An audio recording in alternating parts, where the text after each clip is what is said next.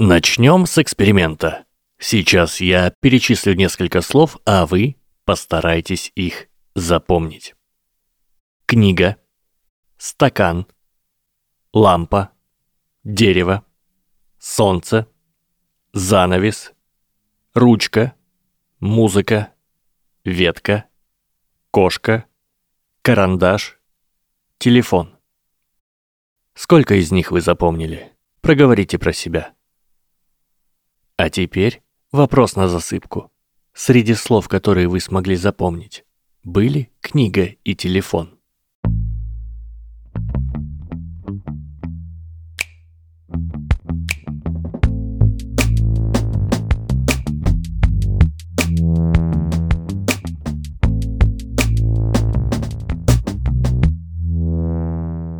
Привет!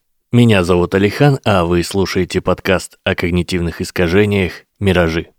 Тут можно услышать об ошибках восприятия, парадоксах и иллюзиях, а в этом конкретном выпуске мы поговорим об эффекте последовательного позиционирования, ну или попроще, об эффекте края. Да, а зачем же я к тебе заходил? Я стал склеротическим идиотом. Я же шел к тебе за снотворным. А, Все знают, что у тебя есть прекрасное шведское снотворное.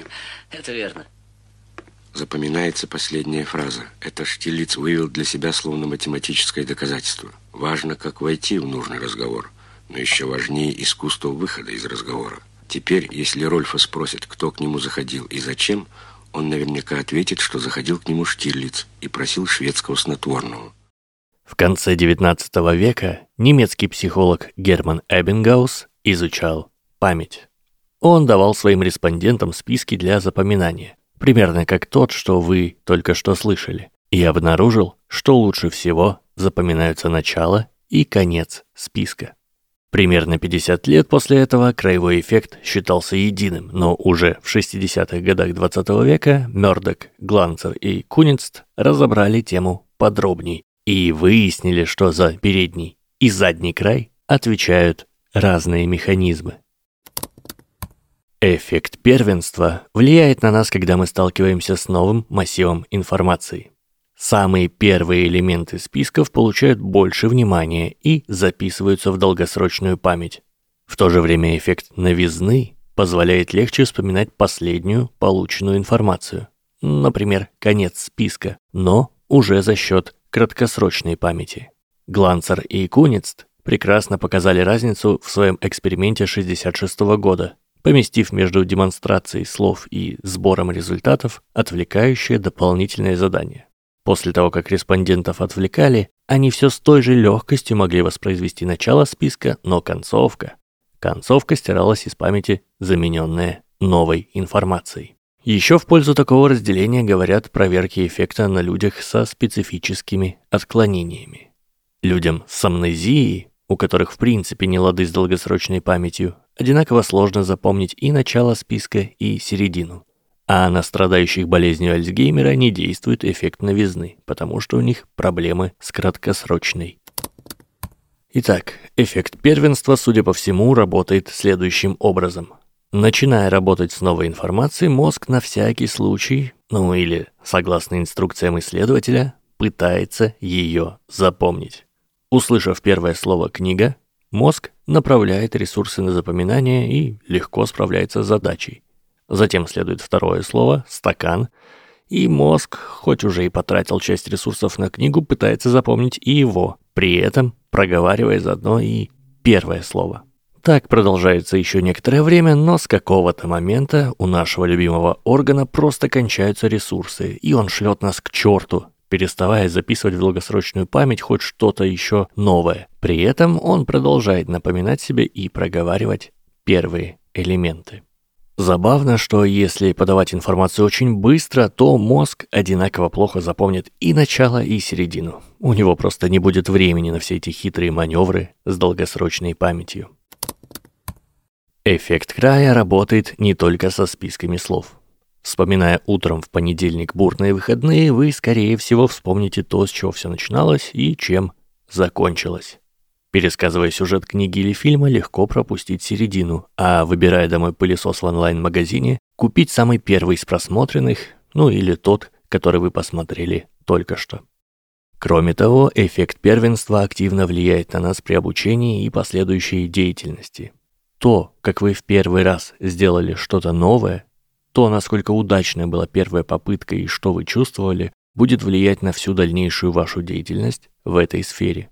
Возможно, поэтому талантливые самоучки, которых удача преследует с первых дней, или те, кому повезло с учителем, продолжают совершенствоваться всю жизнь, а те, кто получил травмирующий опыт при общении с родителями в детстве, например, порой всю жизнь потом не могут до конца социализироваться.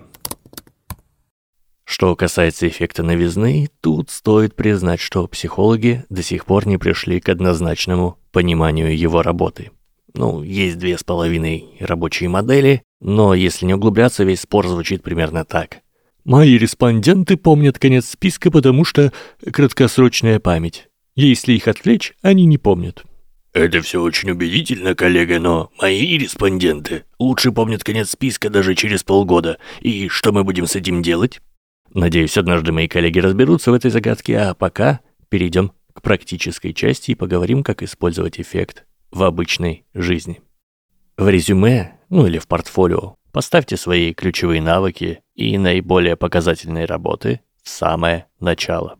Первое впечатление – это важно. Собираясь на встречу с человеком впервые, приведите себя в порядок и настройтесь на правильную волну. Будь то ваш будущий деловой партнер или может быть, супруг, приберегите своих демонов на потом. Начинайте новое с посильных задач и в хорошем настроении. Берясь за изучение нового языка, поставьте себе вначале маленькую, но понятную и выполнимую задачку. Выучить, не знаю, 10 слов. Со временем вы, конечно, сможете наращивать сложность и браться из-за непосильной задачи, но зато воспоминание о самом первом опыте будет хорошим. Заказывая рекламу у какого-нибудь блогера или подкастера, пропишите в договоре, чтобы она была в начале выпуска. Это, как правило, будет подороже, зато эффективней. Начинайте разговоры и встречи с коллегами с главных, самых важных тем, даже если они сложные и неприятные. Принимая важные решения, не торопитесь и не хватайтесь за первое. Дайте себе время на то, чтобы придумать несколько, а потом и вовсе отложите окончательный выбор на следующее утро. Это был подкаст о когнитивных искажениях «Миражи» и я, Алихан. Спасибо, что дослушали до конца. Пишите комментарии на Ютубе и в Apple подкастах. Подписывайтесь на этот и другие мои проекты. В описании есть ссылочки. Я думаю, вам что-нибудь понравится. И отдельное спасибо всем тем, кто поддерживает меня донатами. Стремитесь к объективности и знаниям, друзья. Всего вам доброго.